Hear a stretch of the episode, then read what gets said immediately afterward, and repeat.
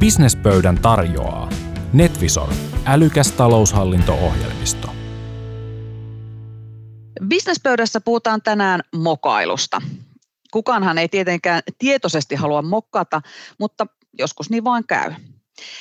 Tällä hetkellä aika monessa yrityksessä tehdään järjestelmähankintoja muun muassa verkkolaskulain siirtymäajan päättymisen vuoksi, ja mm, se järjestelmähankinta voi olla joskus kinkkinen tilanne. Miten valita juuri se oikea työkalu meidän firmalle? Siinäpä kysymys. Veli Hämäläinen on toiminnanohjausjärjestelmien asiantuntija ja on jo vuosien ajan auttanut yrityksiä järjestelmähankinnoissa. Terve Veli. Terve, terve ja mukava olla täällä. Mitkä on sinun mielestä ne yleisimmät mokat, joita tehdään toiminnanohjausjärjestelmien hankinnoissa? No täytyy sanoa tässä nyt niin kuin kuuden vuoden aikana, kun on erilaisia yrityspäättäjien kanssa ollut tekemisissä, niin siellä on niitä tiettyjä samoja lainalaisuuksia, mitkä on aika ajoin toistunut. Ja ehkä nyt viitaten tuohon sunkin esittelyyn, niin siellä, siellä niin kuin yleensä järjestelmäkartoitus lähtee pakosta liikkeelle ja se on niin kuin lähtökohtana, se on, no mitä tahansa hankitaan, jos se on pakosta, niin silloin siinä saatetaan sitten vähän oikoa kulmia, niin toi on ehkä niin kuin yksi niitä yleisimpiä ja sitten niin toinen vähän tuohon liittyen vielä, niin on sitten niin kiire. Eli ei välttämättä ymmärretä sitä, että tähän niin kuin järjestelmäkartoitukseen kannattaa kyllä panostaa, että se ei missään tapauksessa ole semmoinen, että nyt testataan yhtä järjestelmää ja sitten vaan hankitaan se, koska meidän pitää saada joku järjestelmä mahdollisimman pian. Eli tuosta tosta voidaan sitten tietenkin lähteä sitä purkamaan sit vähän pienempiä osia. Toi on ehkä se niin kun päätason, päätason haasteita, mitä näissä mulla on tullut vastaan. Ja se johtaa sitten enemmän siihen, että just sitä, että kartoitusta ei ole tehty esimerkiksi tarpeeksi perusteellisesti, ja sitten on valikoitu yksinkertaisesti vaan vääränlainen järjestelmä siihen tarpeeseen, mikä alun perin on ollut. Ja toisaalta sitten on saattanut olla myös se tilanne, että yrityksen kasvaessa niin myös ne tarpeet kasvaa. Ja harvoin ne tarpeet tulee semmoisena kokonaisuuksissa, vaan siellä on tiettyjä funktioita, mihin halutaan niinku ratkaisu. Esimerkiksi nyt CRM. että meillä ei ole kunnollista myynnin työkalua tai asiakashallinnan järjestelmää. Niin sitten me hankitaan siihen CRM. No sitten menee vuosi, kaksi ehkä eteenpäin. Sitten mietitään, että okei, ehkä näitä tunteja ei kannata kirjata Exceliin. Pitäisikö meidän miettiä tähän sitten jotain uh, tuntikirjausjärjestelmää. Sitten pikkuhiljaa mennään työsuunnitteluun ja hallitaan, hankitaan siihen sitten tehtävien hallintaa järjestelmää. Niin se niin kuin nopeasti eskaloituu sitten siihen, että meillä on monta erilaista järjestelmää monen erilaiseen tarkoitukseen, mutta ne ei välttämättä sitten taas keskustele keskenään. Ja nyt tullaan sitten taas tähän niin kuin ydinasiaan, eli siihen tiedonkulkuun. Eli kaikilla ei välttämättä ole pääsyä niihin järjestelmiin, sitä tietoa ei ole kaikkien saatavilla, ja sitten taas joudutaan niin kuin niitä samoja asioita kirjaamaan useaan järjestelmään manuaalisesti. Sitten tota, siinä niin kuin myyntiprosessin aikana on, on myös sitten on huomannut sen, että ei välttämättä ole ihan tajuttu joka kive edes kääntääkään. Et me tiedetään, yleensä toimitusjohtajakin, niin hän tietää totta kai omasta bisneksestään kaiken. Mutta välttämättä se niin kuin järjestelmän maailma ei ole vielä tullut tutuksi, eikä välttämättä tiedetä, että mitä kaikkea se mahdollistaa. Niin niissä sitten yleensä sen perusteella lähdetään itse testailemaan järjestelmää, eikä välttämättä hyödynnetä asiantuntijaa näissä, niin siinä sitten saatetaan niin kuin tehdä, tehdä päätöksiä jopa perustuen virheellisiin faktoihin.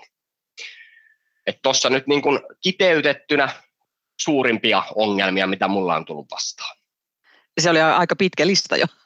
No joo, joo ja itse asiassa lista voisi vielä jatkuakin, mutta noin on ehkä ne niin kuin, päällimmäiset asiat, missä ne niin kuin haasteet mulla on ainakin tullut vastaan, kun on keskusteluja käynyt. Ja niitä mä pyrin sitten mahdollisimman, mahdollisimman hyvin käymään asiakkaiden kanssa läpi ja perustelemaan sen, että miksi välttämättä niin kuin ei kannata tämmöisissä asioissa ihan hirveästi oikoa. No miten niitä mokia pystyy välttämään, niin lähdetäänpä liikkeelle siitä pakosta.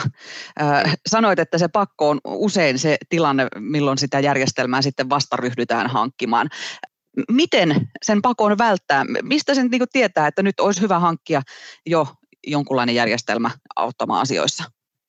No kyllä se mun mielestä niin kuin se juontaa juurensa sinne ihan prosessien, yrityksen prosessien suunnitteluun. Että siinä on niin kuin hyvä miettiä ja ennakoida. Ennakointi on ehkä se avainsana.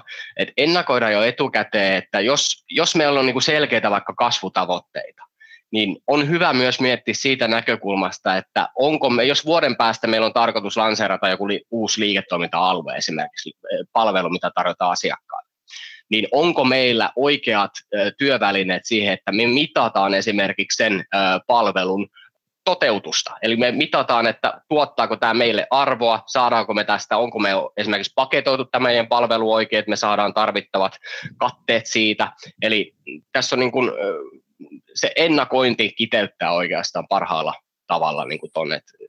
Hyvä miettiä etukäteen, kun mietitään prosesseja, niin mietitään myös niitä työkaluja tulevaisuuteen. Toisena sanoit kiireen. Mikä on semmoinen riittävä aika sitten sille, että niin kuin oikeasti tulee pohdittua tarkasti, testattua riittävän monta ohjelmistoa ja niin edelleen, että niin kuin saadaan se riittävä tieto, että tehdään oikeita valintoja? No se tietenkin on aika tapauskohtaista, että se riippuu hyvin pitkälti yrityksen koosta, henkilöstömäärästä, yrityksen prosesseista, onko se monimutkaisia ja tietenkin sitten niin kuin toimialasta, missä työskennellään. Että on, on hyvin suoraviivaisia toimialoja, mutta sitten on myös tämmöisiä vähän monimutkaisempia toimialoja, joissa sitten siinä tarvii vähän enemmän niitä kiviä, kiviä niin sanotusti kääntää. Mä sanoisin niin kuin lähtökohtaisesti, että järjestelmäkartoitusta, jos mietitään, niin mm, ensin asetetaan se tavoite, että milloin järjestelmä pitäisi olla käytössä. Se on niin kuin se ihan, ihan kaiken A ja O. Ja siitä sitten mulla on itsellä muodostunut semmoinen kuva, että kyllä se niin kuin vähintään nyt kolme, neljä kuukautta ennen on hyvä alkaa miettiä sitä järjestelmäkartoitusta. Varata siihen se kuukausi aikaa eri järjestelmien testailuun, vertailuun, ja sitten pitää myös ottaa huomioon, että se uuden järjestelmän käyttöönotto myöskin vie aikaa. Et se ei ole vaan mikään semmoinen, että nappia painamalla järjestelmä tulee käyttöön, vaan järjestelmähän pitää palvella sitä yritystä, ja se ei palvele yritystä, jollei sitä ole jollain tavalla käyttöön otettu ja määritelty. Nimenomaan. Se pitää olla juuri se oikea järjestelmä sille, sille yhdelle yritykselle mistä sitä tietoa saa? Että, et, et, ja kun sanoit tuossa juuri, että jos, jos lähtee vaikkapa itse testailemaan netissä, koska nythän, nykyään melkein kaikki järjestelmät pääsee testaamaan itse yksinään sieltä netistä, saa ilmaisia koe, koekäyttöjä, mutta et mistä sen tietää, että mikä järjestelmä toimii just parhaiten meille? No tämä on ehkä se yksi yleisimpiä äh, haasteita, mitä mä kohtaan työssäni. Äh, paljon mä kuulen erilaisista, erilaisista suunnista sitä, että järjestelmys pitää, äh, on hyvä tehdä online ostettavia. Tämähän on se trendi, että asiakas pystyy itse niin kuin ostaa järjestelmän verkosta esimerkiksi. Mutta nyt kun me puhutaan niin bisneskriittisistä järjestelmistä, niin joista meillä ei välttämättä ole ihan sitä kaikkea tietoa, niin näissä niin kuin mun mielestä ihan ehdottoman ensisijainen askel olisi se, että me otetaan siihen järjestelmään asiantuntijayhteyttä. Eli e, käytetään, me, toimitusjohtaja tietää yrityksen prosessit. Toiminnan ohjausjärjestelmän asiantuntija tietää tasan tarkkaan sen toiminnan ohjausjärjestelmän mahdollisuudet niihin prosesseihin. Niin se on, onhan se niin kuin ajan säästönkin näkökulmasta paljon järkevämpää esimerkiksi käydä se tunnin keskustelu sen asiantuntijan kanssa, kertoa niistä yrityksen prosesseista – ja asiantuntija voi sen perusteella sanoa, että soveltuuko meidän järjestelmä teille vai ei, ja millä tavalla se soveltuisi. Jos tähän ottaa vertailuun sen 30 päivän ilmaisen koekäytön, johon valehtelematta voin sanoa, että menee se kolmisen tuntia ennen kuin sä oot edes päässyt jollain tavalla sisään siihen järjestelmään, plus sitten se niin kuin varsinainen testailu. Niin kyllähän toi niin kuin lyhyellä matikalla niin on paljon tehokkaampaa ajankäyttöä, että käydään se tunnin keskustelu. Sanoit sitten myöskin, että, että usein siihen järjestelmien hankintaan lähdetään tavallaan silleen vähän pistemäisesti ratkaisemaan sitä asiaa. Hankitaan yhteen ongelmaan yksi järjestelmä, sitten huomataan, että kohta tarvitaan joku toinen järjestelmä toiseen ongelmaan. Kun näitä järjestelmiä on oikeasti niin paljon, on, on isoja järjestelmiä, jotka sisältää paljon erilaisia toiminnallisuuksia ja sitten on näitä pieniä pistemäisiä järjestelmiä, niin mikä sun neuvo on siihen, että, että miten tässä niin kuin tavallaan suossa tulisi rämpiä? Miten tehdään se valinta, että otetaanko semmoinen iso, kattava, laaja, missä on monenlaisia toiminnallisuuksia vai sitten riittääkö se yksi CRM vaikkapa? No taas palataan niihin prosesseihin, että ei mietitä niin niitä meidän yrityksen sisälläkin olevia prosesseja, ei niitä, mietitä niitä niin laatikkomaisesti funktioittain, eli me mietitään niin myyntiä, myyntiä ja hankitaan siihen tarve. Osallistutetaan työntekijöitä, eli siis kun meillä on esimerkiksi projektiliiketoimintaa harjoittava yritys, joka tekee myös myyntiä niin totta kai myyjille on tärkeää saada se CRM-järjestelmä käyttöön, mutta jollain tavalla meidän pitää myös saada se tieto sitten sinne niin kuin itse projektin toteutuspuolelle, niin otetaan siinä työntekijöitä myös sieltä projektiliiketoiminnasta mukaan siihen kartoitusprosessiin, kysytään heiltä, mitä tietoa me tarvitaan, jotta me voidaan toteuttaa tämä projekti mahdollisimman yhtenä kokonaisuutena siitä myynnistä sinne esimerkiksi projektin toteutukseen ja laskutukseen. Eli hyödynnetään niitä eri funktioita sieltä yrityksestä ja niiden työntekijöitä. Koska me ollaan kuitenkin kaikki samassa kelkassa ja tavoite on, että kaikki käyttää sitä samaa järjestelmää. Ja ylipäätään niin järjestelmän hankinnassahan se tavoite, se niin kuin päätason tavoite on, että me saadaan tietoa siitä järjestelmästä, jolla me voidaan kehittää liiketoimintaa. No, jotta me saadaan se tieto, niin työntekijöiden pitää olla motivoituneita kirjaamaan sitä tietoa sinne järjestelmään ja ne ei ole motivoituneita, jos heitä, he ei ole niin kuin ostanut sitä järjestelmää myöskin. Eli osallistutetaan työntekijöitä jokaiselta eri taholta, eri funktiosta siihen kartoitusprosessiin, jotta me saadaan sitten just kaikkien toivoma järjestelmä käyttöön.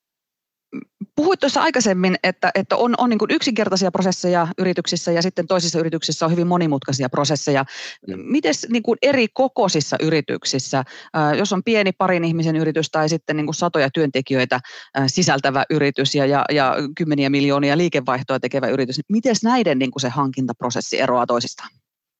No kyllä se, kyllä se eroaa huomattavasti, että mullahan jonkun verran nyt on kokemusta näistä niin kuin yli sata henkeä työllistävistä yrityksistä ja sitten taas toisaalta niin kuin pienistä yrityksistä ja edelleen niin kuin mä uskon, että oot se pieni tai iso yritys, niin kyllä sä niin kuin järjestelmää tarvitsee liiketoiminnan johtamiseen.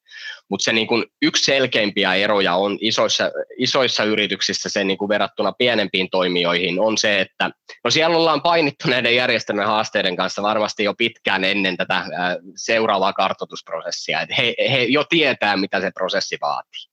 Ja totta kai siellä se prosessi ylipäätään kestääkin kauemmin.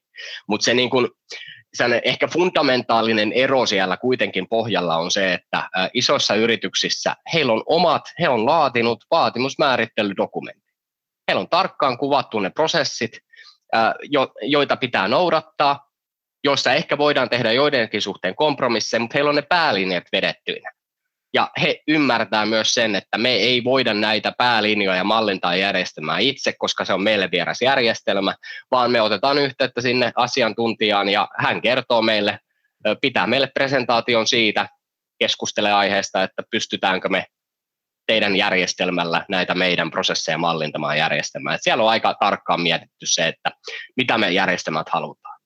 Ja en tietenkään tarkoita, että niin kuin samassa skaalassa se tarvii olla siellä niin kuin pienemmässä yrityksessä, mutta kyllä mä silti tarkoitan sitä, että jonkinlainen semmoinen tarvekartoitusdokumentti, on se sitten vaikka ruutuvihko piirustettu tota A4, niin joku tietyt kriteerit sille järjestelmään. Se helpottaa niin kuin kaikkien työtä siinä, että pystytään niin kuin aika nopeasti sitten vaan toteamaan se, että okei, onko tämä meidän järjestelmä teille soveltuva, onko jotain asioita, mitä ehkä voitaisiin tehdä toisin, meillä on aika paljon sitä toimialakokemusta myöskin, niin pystytään ehdottaa niitä niin kuin hyväksi havaittuja malleja myöskin.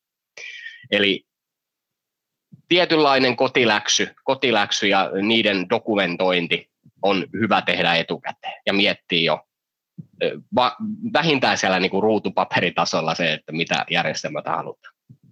Hyvä. Kiitoksia Veli Hämäläinen. Toivottavasti näillä vinkkeillä vältetään mahdollisimman monta mokaa.